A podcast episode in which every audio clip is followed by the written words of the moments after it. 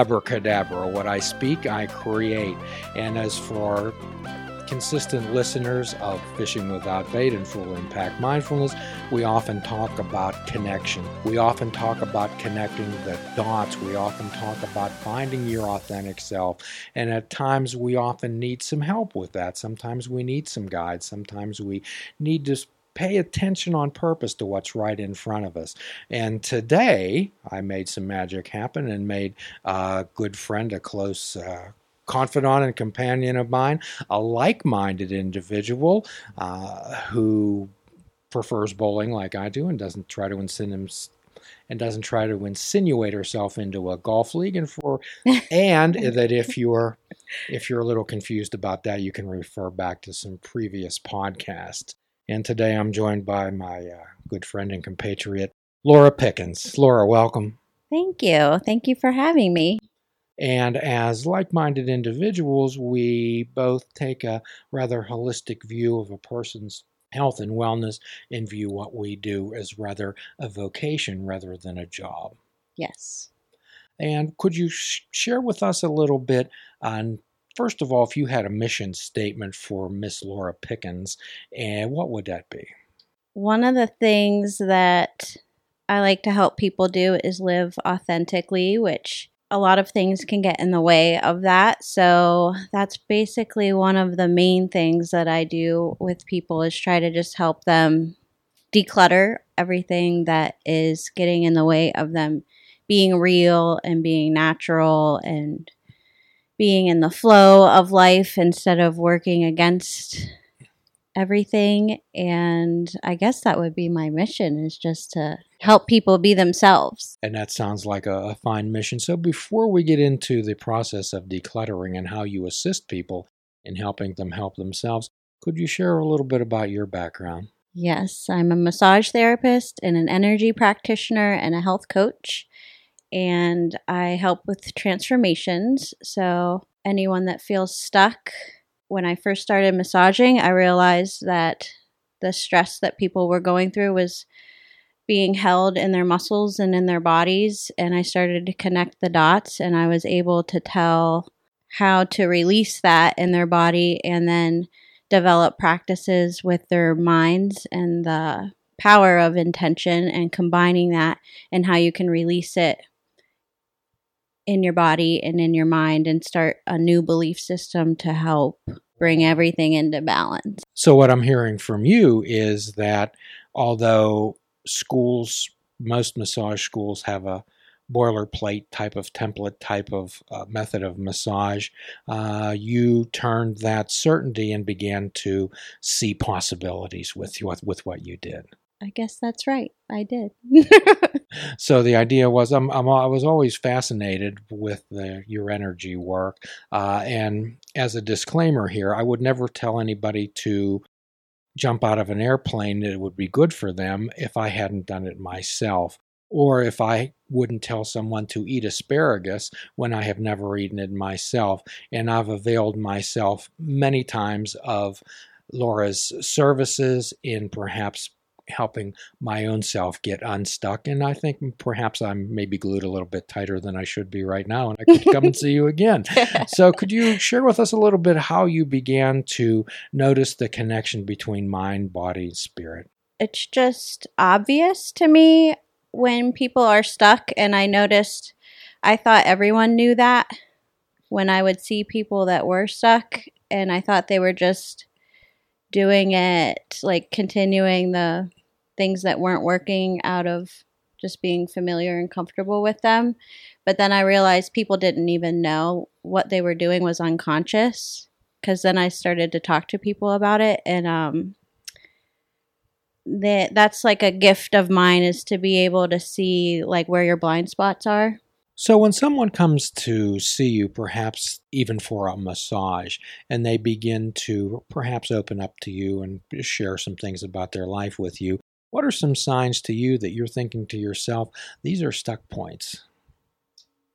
Um, there's lots of them, but um, basically where people are draining themselves and losing their energy, and that can be like um, giving too much to other people instead of giving to themselves first. They might think that it's selfish or that they need to put everybody else first, but really, you don't have energy to take care of everyone else around you if you haven't done the things that make you happy first. So that's a big one. I see people getting stressed out because maybe like when they wake up in the morning, they might need to go for a run or drink some more water or eat a healthy breakfast. And instead, they're getting their husbands ready or they're getting their kids ready.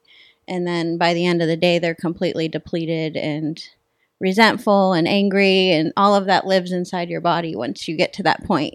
So that it also involves being self-aware and being aware of what's going on inside yourself. So quite often we use the analogy, Laura, that have you ever you've traveled on a plane? Have you ever been on a jet airplane? So when a flight attendant comes out and they give the oxygen mask instructions, who do they tell you to put it on first? yeah, you have to protect yourself first. put the oxygen mask on yourself first.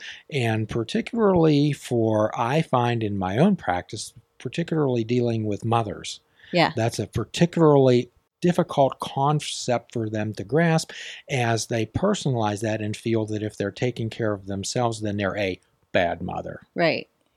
How do you deal with that? um, change their beliefs that they are they feel like they're expected to do that and then you get the you get the clients that whose kids are 18 and they move off to college or move out of the house and they really are faced with like what am i going to do now because they've devoted all of their time and their energy into taking care of their kids and they kind of get lost so you have to change your beliefs and know that it's okay for them to go be adults now and it's okay for you to have permission to figure out what it's like to have a happy day in your world and figure out what makes you happy. So it sounds like in order to do that yourself, at one point in your life, you've had to have that moment of clarity about yourself. hmm Could you share with us a little bit about that?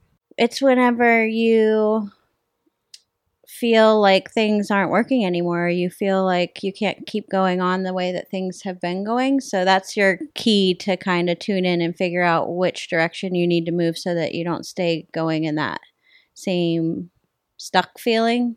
So that requires you to have awareness and clarity to go inward, and only you can decide what makes you happy, and you have to tune out all of the noise around you. So I teach people how to meditate too to be able to clear out all of the clutter so that they can hear their own voice and what makes them happy. So it's like a practice, but you have to figure out So when you talk about uncluttering uh, and being stuck, there's a uh, quote by one of our most favorite philosophers, Thomas Merton, who said that most men's minds are like crows picking up every shiny object, and then sitting in their crowded nest wondering why they're so uncomfortable. Yeah. I've never heard that one. so the idea is that, uh, and I'm going to let you go do your own special type of magic, but quite often what we refer to, sometimes we ask people to how monkeys are caught, and it's a humane thing. There's a cage that's built, a clear cage, wire cage with only a hole big enough for the monkey to stick their hand in. And Mhm. inside the cage, there's some type of object, banana, whatever shiny thing that the monkey wants. Mm. And when they reach in and they grasp it, they won't release it and they can't pull their hand out and they're stuck. They're trapped. Oh, yeah. So, what you're telling me is that you help people be able to step back, identify, and label the things that are holding them back. Right. And how do you do that? Tell me about that. Um, it's a process. It's um, accepting where you are emotionally and not trying to get rid of all of the fears and the craziness, but how to work with it. And usually we'll identify the emotions that that person is hap- having at the moment and use those emotions as kind of like compasses to direct you in a different direction. So every emotion has meaning behind it. And for example, like if you're angry, that usually means something needs to shift or change. You don't want to stay in anger for years and years and years because that can have um, negative effects on your body and in your mind and the people around you. But if you're just feeling angry and it's going on for like a month you know something's not working and you need to change.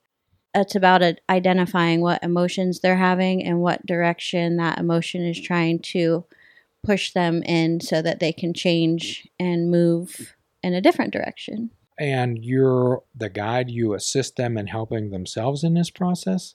Well, I develop programs where people come and work with me over a period of time. So I meet with them once a week and then we go through exercises and talk about everything and then help clear that out.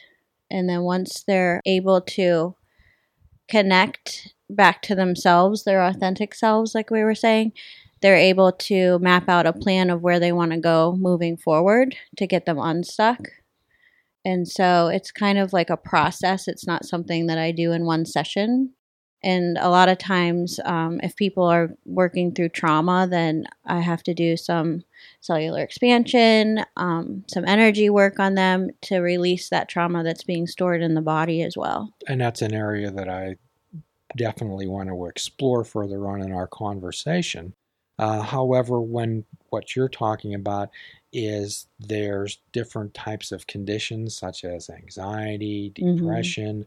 Uh, we see so many people with low self esteem. Mm. Uh, we see so many people in today's society, and it could be any society, that are bombarded with sights, sounds, and images on a 24 hour a day basis, yeah. uh, telling them how they should be or how they shouldn't be, what they should wear, who their friends should be. Uh, how do you deal with that? You run into so many people that, as you say so eloquently, so much clutter. Mm-hmm. They're distractions because it's so easy to be distracted by everything, I feel like. So you have to prioritize what makes you happy and tune all that other stuff out. Take a break. I have friends now that take Facebook off their cell phone so it's not right in the palm of their hands. And, you know, there's little things like that. I go through my emails and delete some of the accounts that I have that aren't relevant to me anymore because you get 100 emails a day. So it's about figuring out like what you don't need anymore and getting rid of it. And the more that you get rid of, the more you clear, the more you can start to focus on yourself. And quite often, what I do and what we try to do is help people disconnect to connect. Right. And sometimes, Laura, what we do is we do what's called magic math addition by subtraction. Yes. Additions to their life by subtracting things that perhaps they really don't need. How do you help people determine what's important in their life? What is important? How do you do that? We had a nice long conversation with Laura that is going to continue next week, where we get deeper into how she helps people determine what is important in their lives. You can follow Laura on Facebook or search Laura Pickens Official on Instagram. Please check out our website at fishingwithoutbait.com, where you can listen to the show, comment on our discussions, and find out where you can subscribe to our podcast. If you're interested in flying the colors of fishing without bait, click the shop icon on our website. We have clothing, mugs, cell phone cases, and so much more. Show the world that you fish without bait. Fishing Without Bait is a production of Namaste Holistic Counseling, PC.